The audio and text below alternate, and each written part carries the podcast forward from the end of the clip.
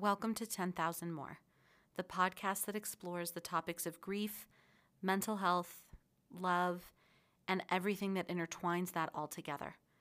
I'm Ruby Falk, and whatever it is that brought you to me, I'm very grateful for it.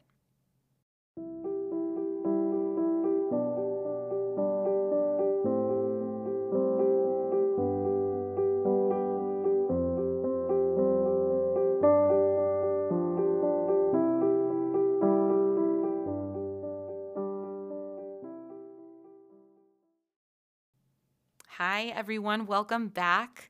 Um, today, with me, I am joined by Charity. And in 2018, Charity lost her husband. Um, she had three little ones and was thrust into navigating solo parenthood. Um, and she's joining me today to talk about her journey, which includes authoring two books and a widow's coaching program, which she'll tell us all about later on in the show. So, Charity, welcome. Thank you. Thank you for having me. Thank you it's for pleasure being to be here. Yeah. So I'm going to just turn it over to you and and let you share your story. Okay. Well, in May uh, May third, two thousand eighteen, my husband was um, fixing the van, the family van, which isn't unusual. He was my one stop guy for any home or car um, mechanical issues. hmm And uh, his father was uh, dying of cancer in Cincinnati, and so we were getting ready to go on a trip to Cincinnati. And I was above the car, and he was below the car, and he told me to pull a lever, and I pulled the lever, and the car um, rocked off its jack, and he didn't have a tire under there, which was unusual. Um, and he um, I worked to get the car back up, but I did not do it in time. And uh, he died of asphyxiation. Oh my gosh. And we had a five, three, and one year old at the time. Wow. And I remember going to the hospital and talking to his dead body and saying to him, you know, I'm going to live, I'm to live on. I'm going to live on for the kids. Mm. don't don't worry i'm gonna i'm just gonna get it done i don't know i, I don't know how we're gonna do it and i remember going into the parking lot and looking at the mountains i live in vermont which we had only been here for maybe 10 months at the time Mm. and i realized that i had to figure out more how to live for myself than just live for the kids. If this wasn't if this was really going to work. Yeah. and so from that time on i um, really i i did i read okay i did not read because a thing about widows is a lot of times we can't read anymore. Interesting fact.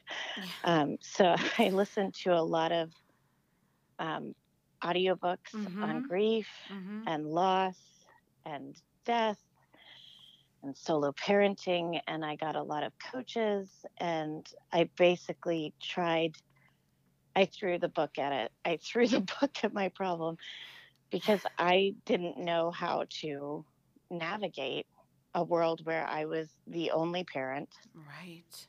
in a in a city that i had no family closer than 13 hours away Mm. and i and i i had i i had an amazing support system that showed up for me but it was not a guaranteed support system Mm. uh, i i didn't have them necessarily beforehand they just came when i needed them which is amazing in and of itself right. but we and from from that i mean from the first weeks where i was planning the funeral until later i just started to try to figure out ways to rebuild my life in a healthy way and what i kept finding is in grief books and and healthy ways to grieve they really didn't talk to solo parents because I, you know, some of my favorite books are like, you know, you can stay in bed if you need to.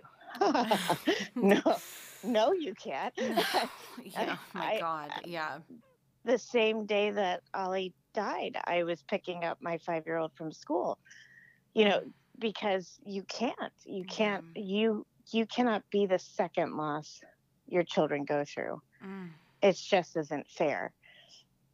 And so I started to really look at what ways I could grieve in as healthy a way as I could and still remain present and try not to disrupt their worlds any more than I had to. Right. And so that was my first that was my first year and I mean we continue to do that work. Yeah. But after around um, around my one year mark, I took all of the information I got from all of the research I did and all of the coaching I did and put it into the Widow's Survival Guide. And that's um, your first book. That's my first book. Okay. And uh, just because I wanted, and it is the it is it is a tiny little book because I I made it so that new widows could get through it. Yes, yes. I was just about to say, like, I know why you did that. These- you know, I, I there are some books out there that are, I mean, they're wonderful. Don't get me wrong. Oh, I, but, I, I, yes, I've talked about this on like every single episode. That they're like, you can't, you can't get through these like hundreds of pages. It's like uh, it is. It's too much. And and I realized, I mean, and it was a really interesting process writing because there was so much, so many times that I wanted to personally share Ollie with people. Mm-hmm. And then I would realize that isn't what widows need. and I would have to really reevaluate what I needed to say to widows that need the book instead of what I wanted to say because I loved my husband. Right. But when people are in grief, it, it isn't about my husband. It's about their spouse or their loved one. And so that is why I wrote the book I did. And um, yeah.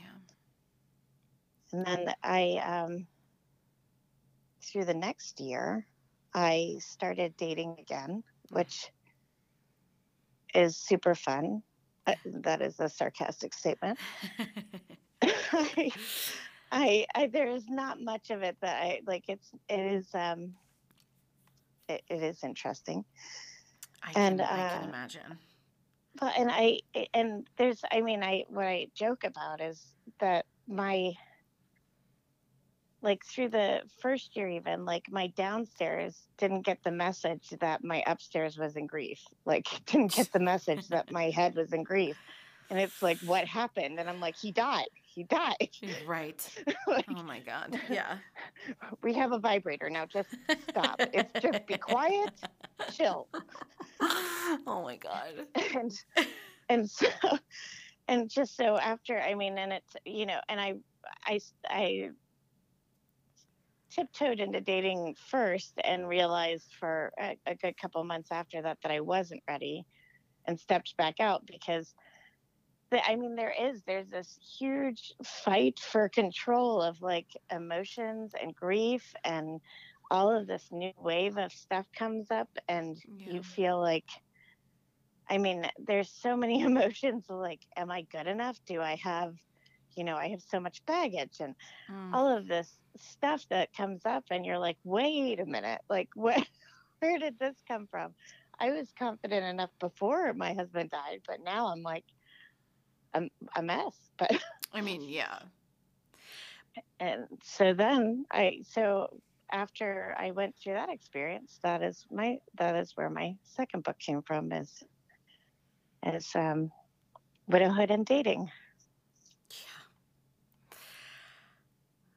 that yeah that is i mean obviously our losses are, are so different losing a parent versus losing a partner and the person with whom you have had children is is like so so different.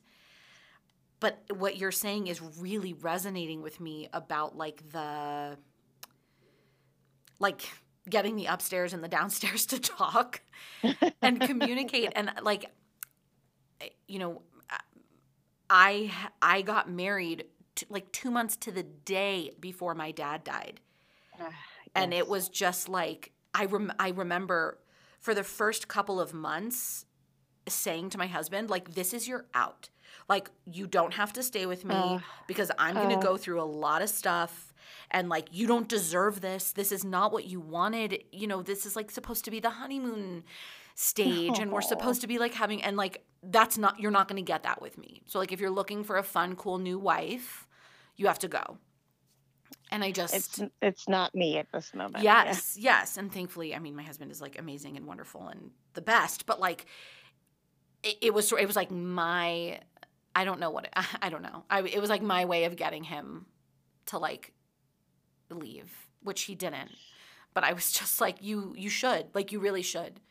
Cuz I'm I'm not going to be I'm not going to be the person you married. Like I will never be that person ever again. Well, and and I think the thing to remember is when we are in deep grief, and especially when you're talking about the first couple of months after, we're in shock. Oh yeah.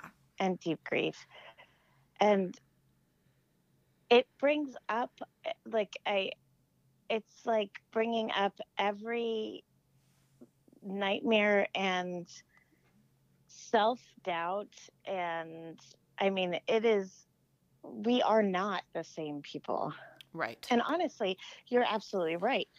What you turn into is never the same person that you were before.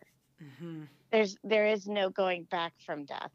Mhm. There is only moving forward in grief. Mhm. And it, it is and I, I I can't even imagine trying to do a new relation not new relationship, but a relationship change Right, right, right. Right in the middle of this because you really i mean just to give yourself a break from all- you know you really didn't know who you were going to be. And Yeah, it's very true. in those you know in in shock and in and deep grief we really are like are we ever going to come back? Are we ever going to feel uh, and i'm going to use air quotes not that you guys can see it but normal you know right. what is normal And- yeah.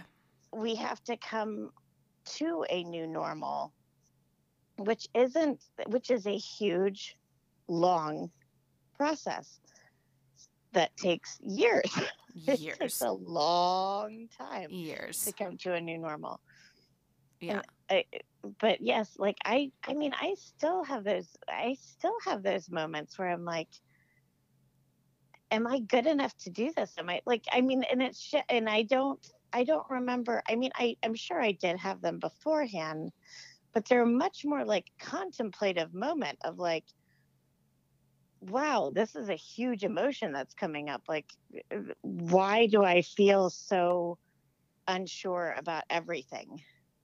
Mm. and then luckily when you have a good husband or spouse or partner or friend they're like yeah you're fine you're, you're, you're going to get through this right. breathe i'm not going to leave you because your father died and that's great like I know, and part of me was just like, there. "Oh, you're not? Wow, you're a keeper." And he was like, "This is like the bare minimum of me being like a human being." you know i don't know if i um like I, I won't ever say that there's a bare minimum for being a human being right now Okay, well, COVID aside, and like everything else aside, this was before the apocalypse, so that's ignoring everything. oh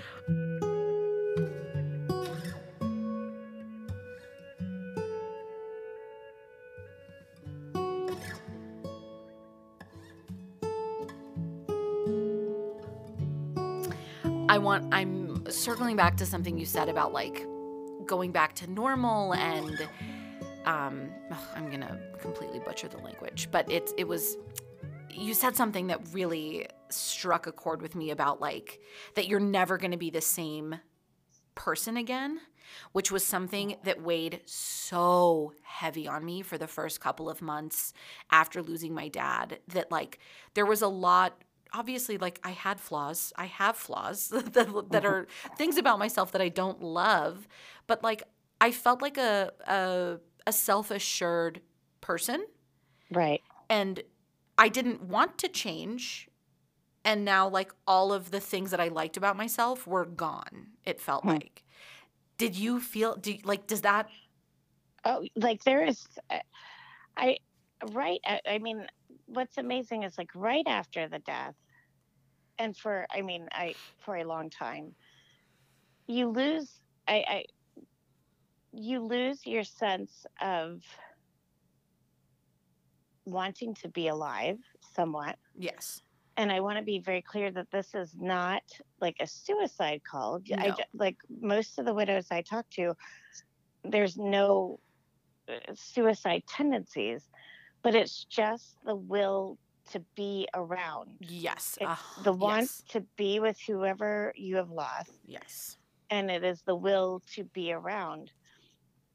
And I really fought very hard against it. And I and, and it's funny because I don't like that language, like fought very hard to be against to move past that. Right. But that's really what it felt like. It felt like an internal battle where like I'm like, okay, I know this is how I'm feeling right now, but I need to find ways to want to live again. Yeah. I need Yes. I need to find ways to want to live on.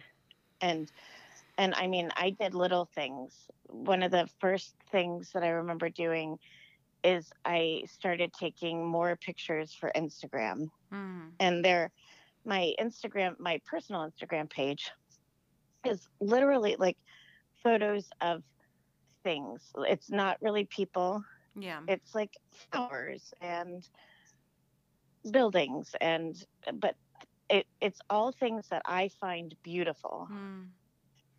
and i remember making a really clear conscious choice that when i was out i'm going to stop and i'm going to take a picture if i think of so, I- if, if i think is something is beautiful and all of that came from was the idea that i needed to bring more things in that felt worth it Mm.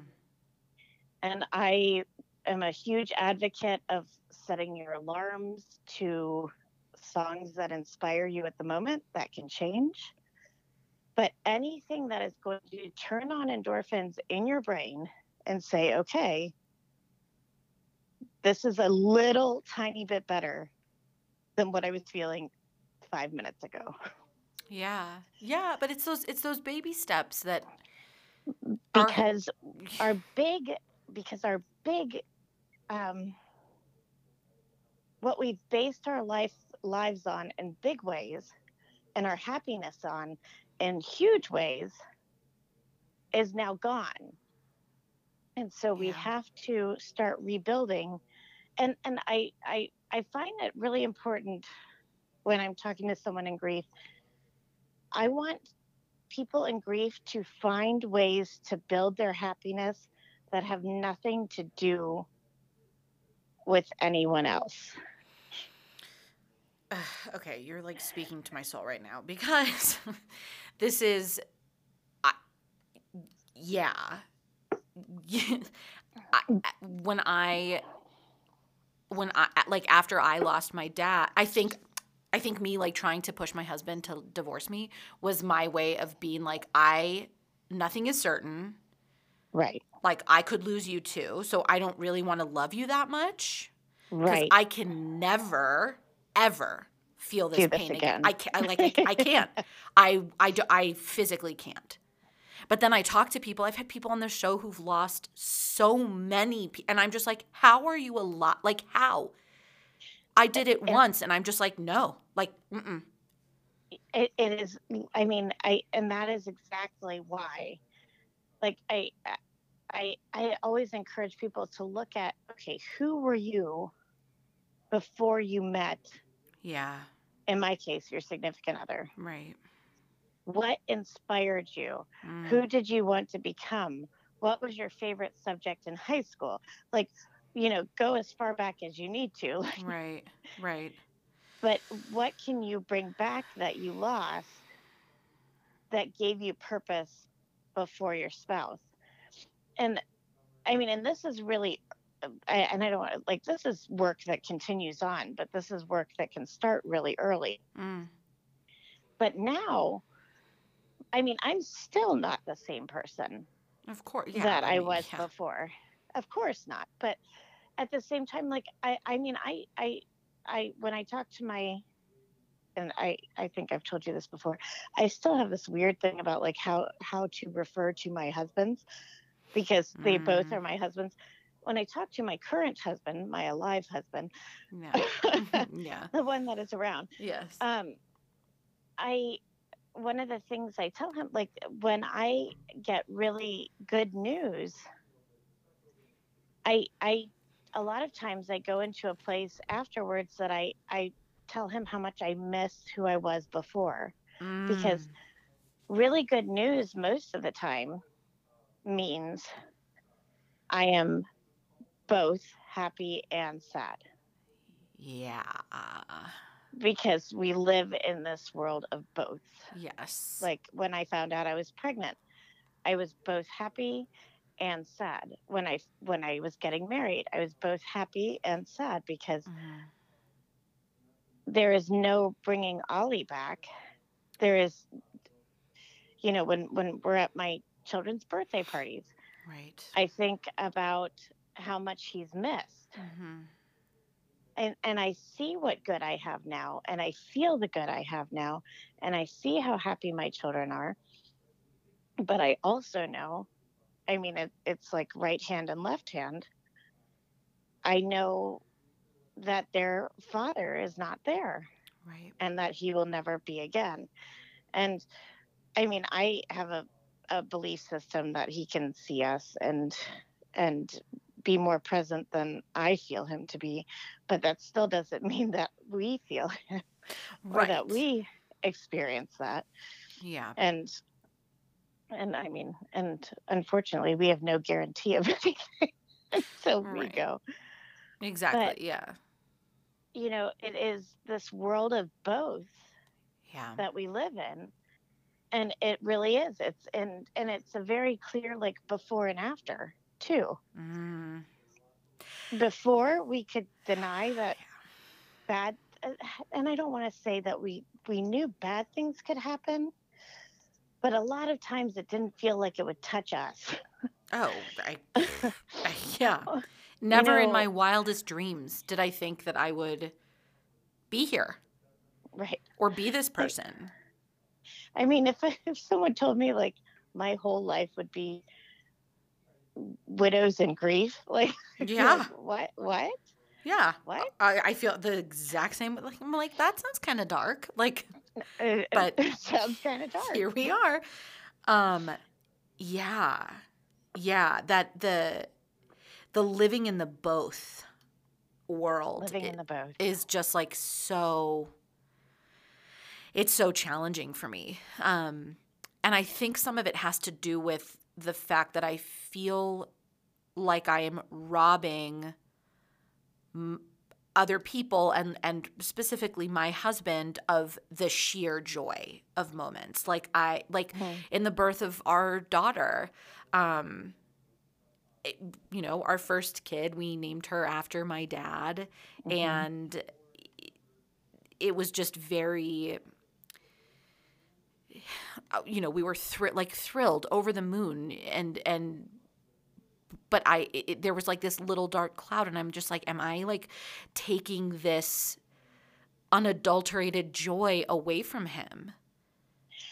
You know? I, I, you know and it's a funny it's a funny question but then you i i mean i always feel like when i ask questions like that i also have to ask the question would we have as great of a relationship as we do if i wasn't who i am oh my god yeah that i have like chills because wow because i really believe what's amazing about grief is i believe that we get so much better at choosing what is important. Mm. I think we get better at empathy. Ugh. I think we get better at relationships. And this is if we do our work. Um, Yes. you know, but we, I, I, I believe that it is a way that if we use it correctly, we can really evolve. Mm. And I know that my relationship with my current husband Yeah. is built on the foundation of number one, my first marriage, and Wow. number two, the death and loss and grief that came from my first marriage. Yeah. And even though he does get to deal with a sobbing mess, you know, after I'm incredibly happy, Right. he also gets the compassion and understanding and deep love that comes from someone that realizes that this is not forever, Okay. I'm even gonna- if I want it to be. Oh my god. I don't know if it's because I'm like 17 years pregnant or what, but I am really fighting back the tears here because that is like the. Mo- I mean, that is. I- you know, if you start, I'll start. Which there's nothing wrong with crying, but I I'm just I, that hasn't that has never been articulated to me ever in that way, and mm. I'm I'm going on five years, not going on. I, I I'm uh, just past five years of losing my dad, and that is yeah. I'll, I I remember very vividly having a conversation with my husband of being like how how are you doing this like how are you hanging on Mhm. to me and this was like i don't even think this was like a year after losing him and i remember he was just like i am holding on to the things that are still you Mm. like your hands look the same your face looks the same your laugh is the same even though it was like obviously less frequent but like he was just like there like when i hug you it feels the same like it's it's Mhm. and i was just like this what you're saying just kind of reminds me of that and i, I, I, yeah. It's like I mean I I can in my first book I compare widows and people in grief to kintsugi, um, the art in uh, in Japan where they where you have a piece of pottery that's broken. Oh yeah. they repair it with precious metal.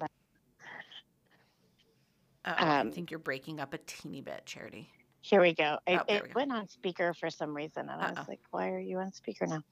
So hopefully that's better. you're back you're back Uh, the pottery But I, right, I compare it to Yes. kintsugi, where Mm, uh, pottery breaks and they fill the cracks with precious metals yeah like gold.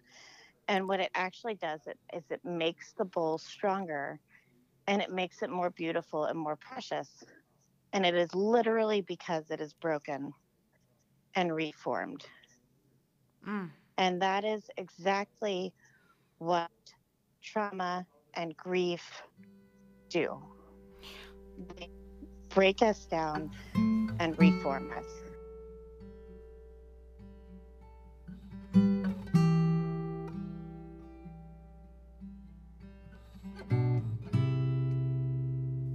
but I I think something that I notice it like that's beyond, besides obviously having such different losses in in terms of the relationship of the person we lost, it's also eh, when you mentioned earlier about having children and like needing to go on for them. Mm. Like I didn't I didn't have that pull Right. like I didn't I mean and what you mentioned about like not having the will to live anymore like it wasn't suicidal I wasn't in any way contemplating ending my life but it was just sort of this like well why? Like what's right. what's the point? And I, I, I like can't imagine having children let alone 3 very young ones to care for to go on for Well, while it's fun- interest- it's like yeah. Er, what's so interesting, and I I really discourage people when I start hearing people go down this road, is it is very very hard to compare griefs. I mean, I preach about that a lot, but I do it all the Uh, time.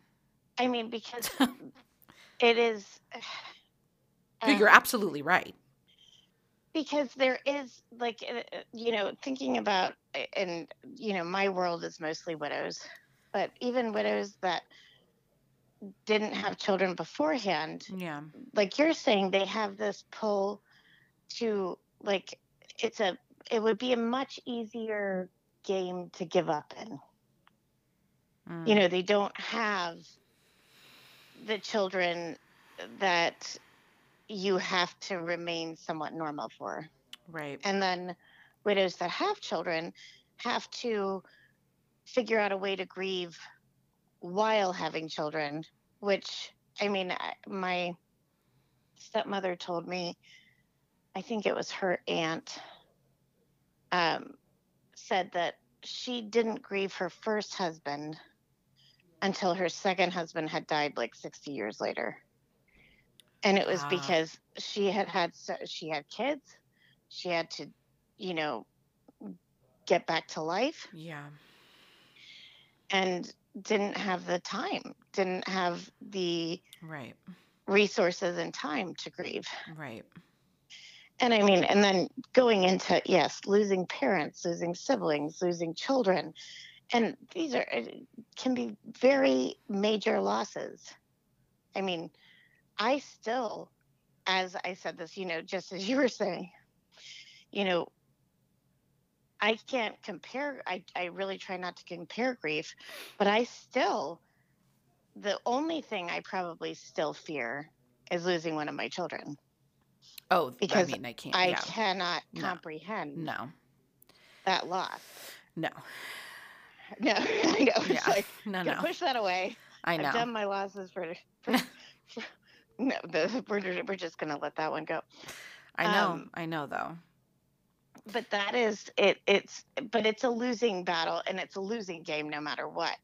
There are differences. I mean, uh, one of the biggest differences in losing a spouse compared to uh, losing an, another kind of loss, they're called secondary losses, and it's loss Mhm. of a loss of a, a co-parent, loss of income, loss of you know, there's there's lots of secondary losses that come with the loss of a spouse Totally. But at the same time the the thing that i al- always try to remind people is grief is grief Yeah. and grief uh, part of my friends is a bitch it's it's Like you said, is- vibrator earlier. I don't think bitches. i well you know i, I'm kidding. Yeah. I, I, I i'm not allowed to write it as much in the book and but so this is a safe space. That's right but it is it's it is it is all consuming Yeah. Yeah. and it is incredibly hard to deal with yeah.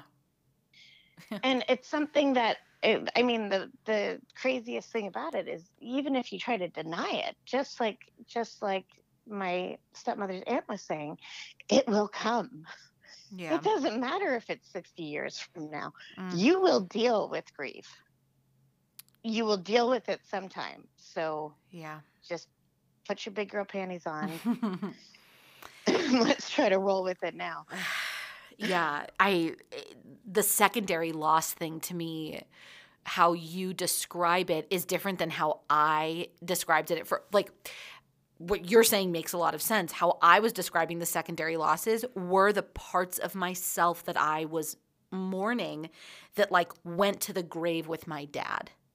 Oh, and, and there's tons of those too. Yeah. Yes. Yeah. Like it's like this loss of innocence. Like I was like, nothing bad will happen to me. I just got married and everything is great. And it was just like, nope.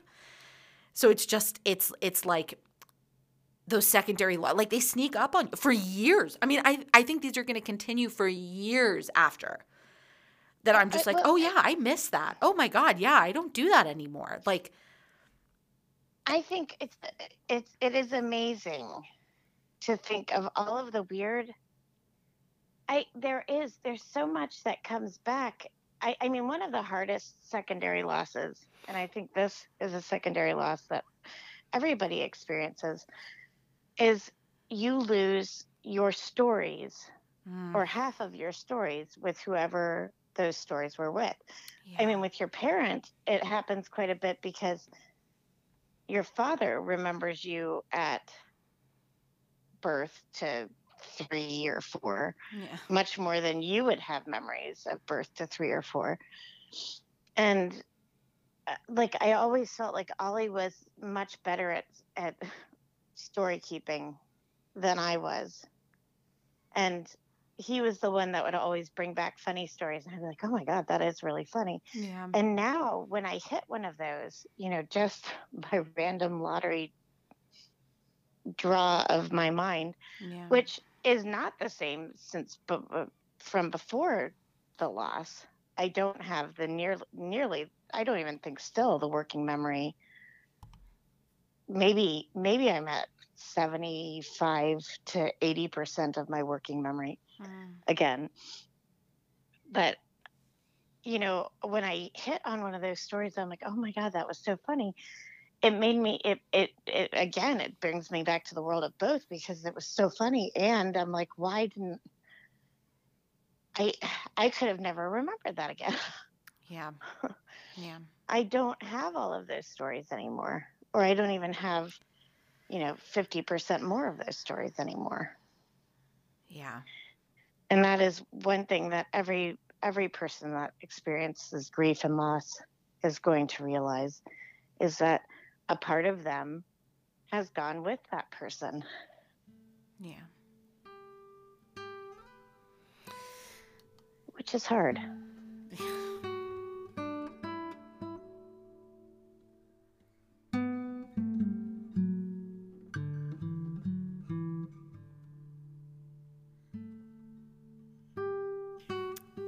Yeah, that's that that yeah. I uh, was thinking the other day about um dreams and it was explained to me because I also believe you mentioned earlier about like that you you believe Ollie's still there and like Yes. sees every I mean and very much I subscribe to that. I I don't have a clear idea of what I think that quote the afterlife is, but like I have had some very weird experiences where I'm like, Yes. okay, my dad is here. Um i i also oh my had- god.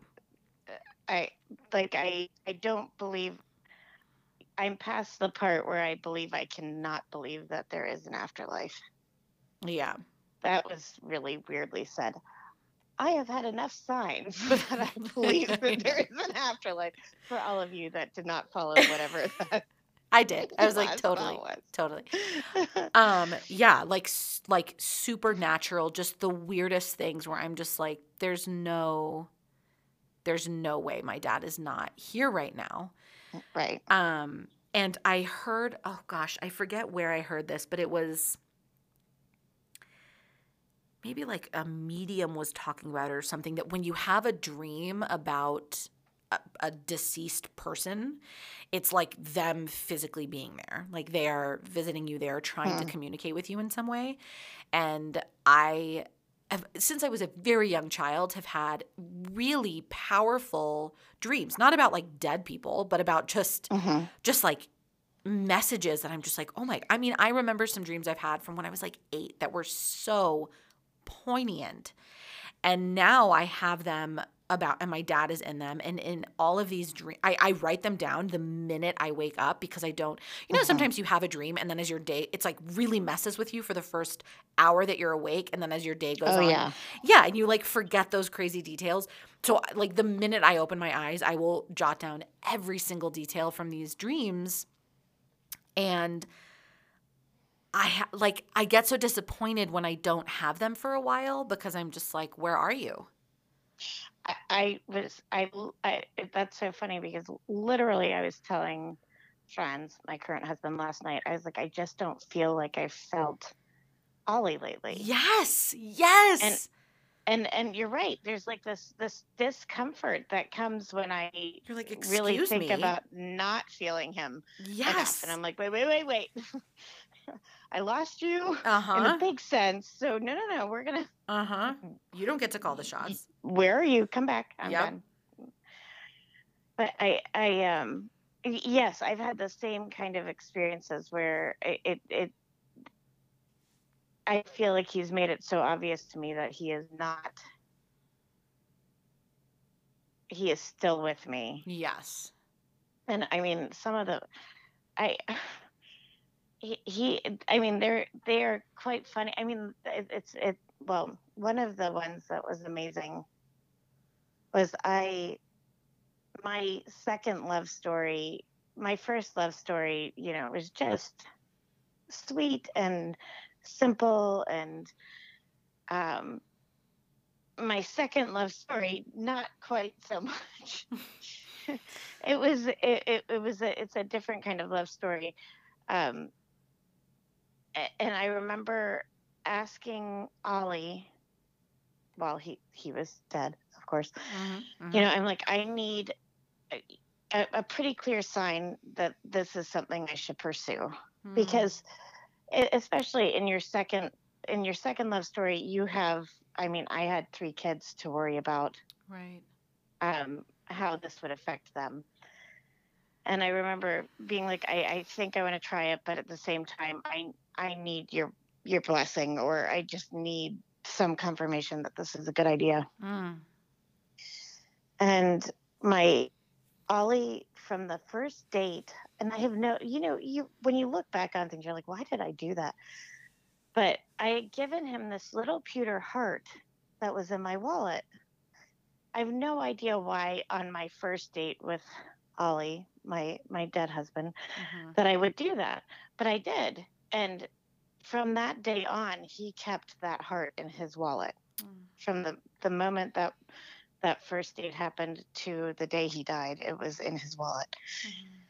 and so after he died i took it and i put it in my wallet and it, it stayed there um, and the day that i asked i just i was like i need a sign and i got home from wherever i was and what had fallen out of my purse out of my wallet out Mm. of the little pocket was this pewter heart Yeah. that he always kept in his wallet. And I was like, okay, all right. Oh my gosh. and it sounds, you know, it's one of those things like when you haven't been through grief and loss, like, you know, everything that I that has happened, I'm sure that someone could be like, well, that was just the lights, or well, that was just Oh, Alexa responding to some quiet moment, or well, that was just you not keeping your crap in your purse well enough, which I will Mhm. admit that is sometimes true, but not this time. Not this time. Um, but it was like it was to me, it was just like okay, Yeah. I can breathe again. Yeah. Oh, I love that. I love that. That is yes, I've had oh my god. Some some very like scary moments hmm of like like sixth sense stuff, like the Mhm. movie that was like terrifying. Um but other like uh, do you know about the the pennies like coins? Yes, yes, yes. Okay, so Like some people find dimes, some yes. people find pennies. Yep. Yes. Okay, so I find pennies in like the weirdest places. Um, and in Judaism, there's a lot of significance around the number seven. Yes, yes. And so I I will never forget this. I was pregnant with my first daughter and I was driving downtown and I was just I was in a mood. Like I was really struggling during my pregnancy, my first pregnancy with like accepting that he wasn't here and wasn't going to be like all he wanted was to be a grandpa. Like Ugh. it was just it yeah and so i was having just such a hard time with it and i was driving downtown and i was like so pissed that day and i was so upset and so like angry and uh, just all the things and i pull into a parking spot and i think i was like mumbling to my like yelling at myself people probably called like 911 because I was like getting out of the car, like waddling to put money into the meter.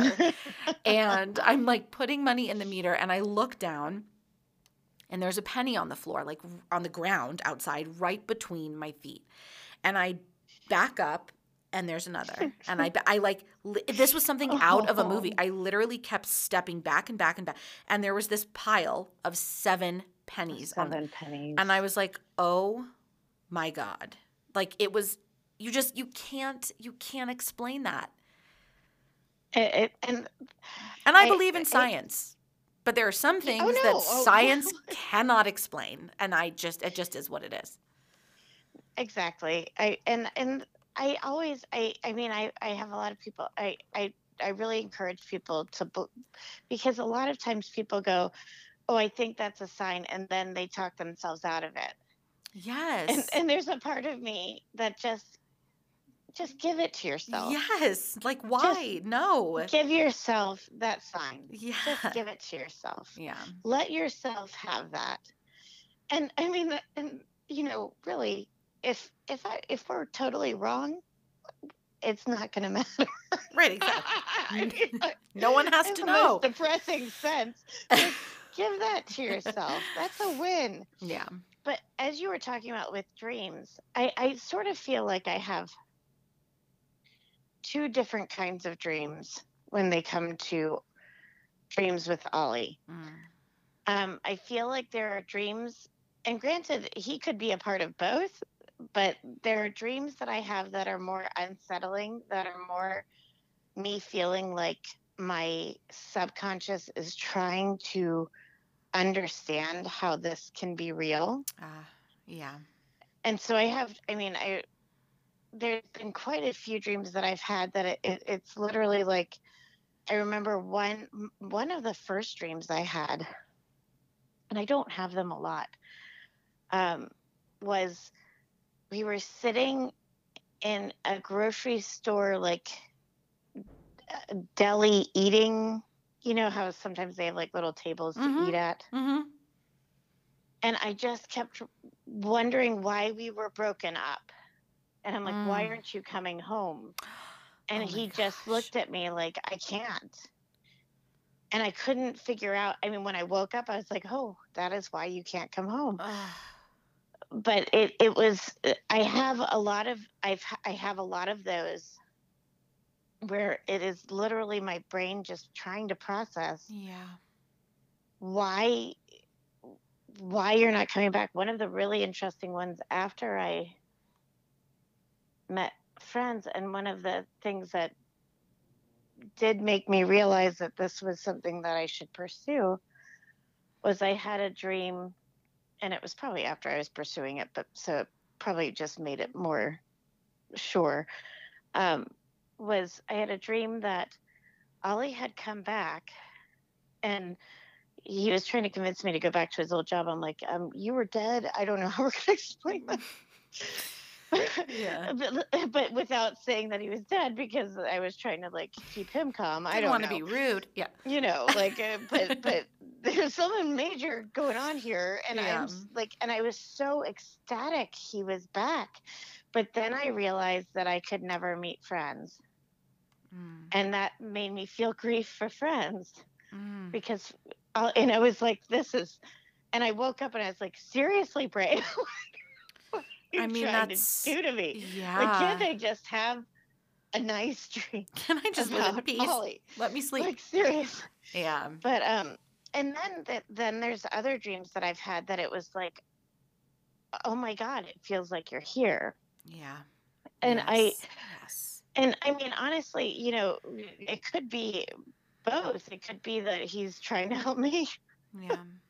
process this but i have i i and i read you know uh, what is i've talked to i you have both of those dreams and i always try to make i i i always worry that you know people are like are they telling me not to date again or are they telling i'm like no No. this is your brain just like Messing. how do I feel feelings Yeah. for someone else, or how do I how do I process that this person isn't coming back, or how, you know, there's a lot of things in your subconscious going on Mm. that we don't even know on the surface. And dreams are one of the only times that we're going to be able to connect ourselves to those feelings.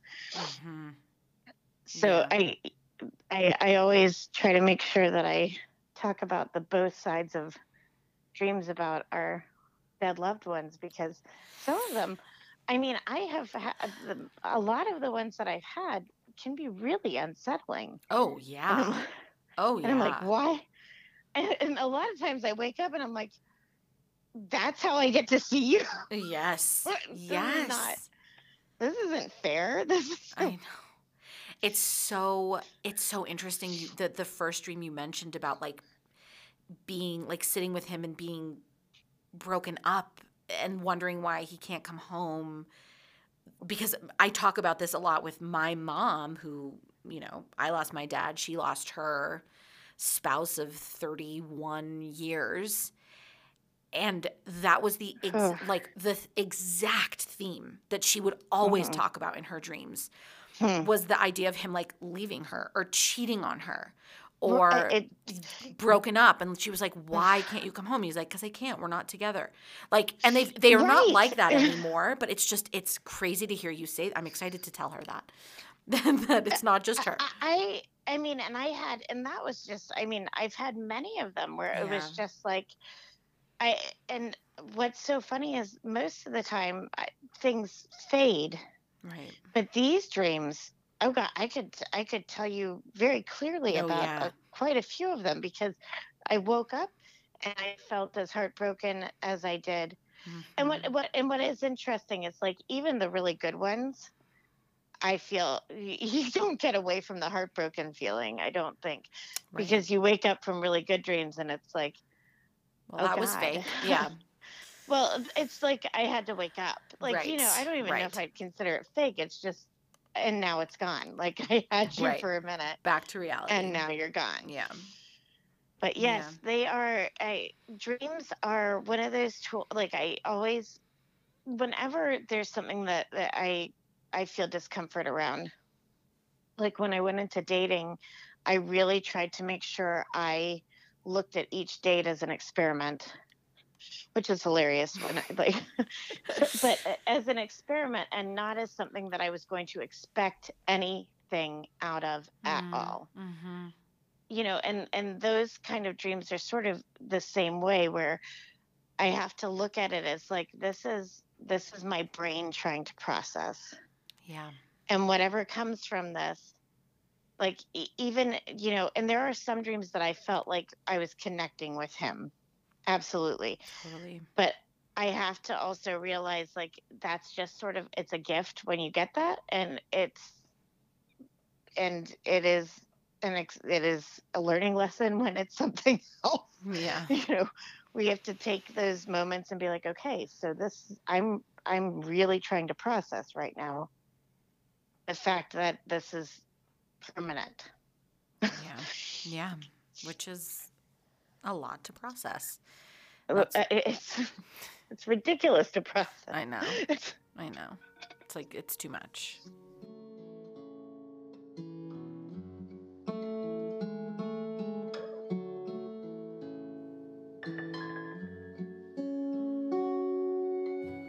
Okay, so tell me, tell us a little bit about this coaching program that we mentioned at the beginning of the episode. So I um, lead an eight week program that usually starts every month.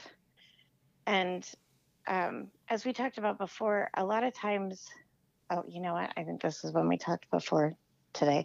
Yeah. so we'll go over it. Everything's Um, blurring. Everything's blurring. But uh, one of the things that I think is incredibly important for people in grief and widowhood and solo parenting is community. And there is, I, I actually refer to in my first book that we sort of have three communities sort of our home community or our home tribe. We have like our support tribe, um, our home tribe is sort of who does things for us physically, especially after a death. Like they make meals, Yeah. they might babysit for you, they might, you know, cut your lawn. And then we have our support tribe that is around us. You know, they're the ones that come in and on days that you can't get up or Mhm. that you're really sick, eh, but they give you the emotional support from home, but they might not um, they don't share the similarities with you. They're not Right. usually other widows or other people in deep grief or have, that have gone through deep grief. And then I like to call it the widow tribe because these are the people that really know exactly Mm. what you're going through. You know, they've been through the death, they've been through the solo parenting, Right. and um, one of the things that my group that I uh, really support and encourage through this coaching program is developing this tight knit tribe that's going to be able to support you not only in your hardest moments, but in your wins.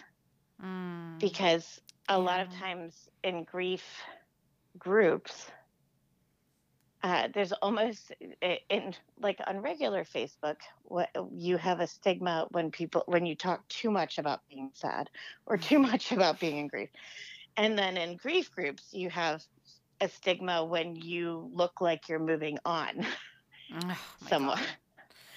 And It's like a not whole other it's- episode. that's a whole that's, that's a whole Yeah, other that's another episode. thing. Uh, so this, uh, you know, one of my my my big goals is always to support people in living on in the both Yeah. because it, we we live in the both and we have to embrace that there will always be grief and happiness and that is where we will live forever Yeah. Yeah. And so, and so it's just basically taking widows through um, my process to to start building coping uh, coping mechanisms and ways to live on Mm. that they can do with kids Yeah. and in daily life to support themselves to become happier, more well-rounded people that live in grief. Mm. That's awesome. That's yeah. That's that's living in the boat. I'm gonna like I'm gonna sit with that like all day today. That I just I love that. I love that so much and that sounds amazing. And I think our society, I mean, we, we see it so well right now with COVID, Mm. especially. We have such a society that denies death. I mean, we have religions that talk about, I, I mean, it's really interesting. I just was talking to a friend today that was talking about she has a friend that the husband just went into the hospital with COVID Mm. and they're praying for recovery and i totally understand that but we don't even accept the fact that there could be death Yeah. we don't prepare ourselves for it until it happens and you know the only two certainties we have in this life are that we are born and that we die Yeah. and so why are we so against embracing that this is part of us it's because it's scary i, I do know yeah. why we're against it No, I, But- I yeah, but, but- I see what you're saying. I mean, there are some cultures and religions that really like lean into lean into it death yes. and it's it's quite universal we're all going to die um, but then there are some other cultures i mean i obviously don't want to speak on behalf of like all jews but jews are very superstitious and like anything that even hints at something bad or alludes to death in any way and it's like you're like slapped and everyone's like shut Right. up like don't talk about that and you're like well okay well i i don't i mean it could happen so It, it is a very, but I interesting. mean, I really, and I think that the the more we get into modern medicine, the more we deny the reality that it still happens. yeah I think we've got, and and but honestly, our whole society right now, like that, people get a week off for the death of their spouse, or a day off for the death of another close family member. Mhm. We are so obsessed with capitalism and money right now yeah. that we can't even respect the common core of our existence. Yeah. And I mean, and I think, you know, I don't necessarily even blame people when um, people under, like, under value COVID or because it's literally our brains just trying to protect us. Like, Yeah. we're just going to shut down that this is going to be a risk to me or my family because it's so hard to realize that there's something so big out there that could really affect us. Yeah. Yeah. And that's a good I-. I, I, I mean, I, I- you know, I, I hope that we have more understanding of that soon for sure. Mm. Um, but it is something to realize that this is a symptom of our whole society avoiding the thoughts and perspective that on death. This is society avoiding death. Yeah. Never really thought of it that way. And that is quite Ugh. true. That is quite true. Yeah, that it's just, it's, we push it away. We push away what we can't understand. We we push away what we don't want to happen to us. Yeah. and when it does you know we we don't get that option as much we Right. don't get that i mean i i am like the first person like in my head when i see these you know these people not you know whoever going into the hospital my first thought is okay how can i support them if this goes towards death Mhm. Which is probably not the first thing i mean i i try not to share that with whoever is about Fair, to fair, fair. deal with someone in the hospital. But you know, there is a very clear I mean, there's a clear line in my head that, that everybody doesn't come out alive because mm-hmm. obviously in my case he did not come out alive. Yeah. I feel the But- same way. You know, it is I mean, and that's I mean, it all comes down to really trying to be kind to each other and take care of each other in whatever way we can. Mm. and realize that you know death is a part of life and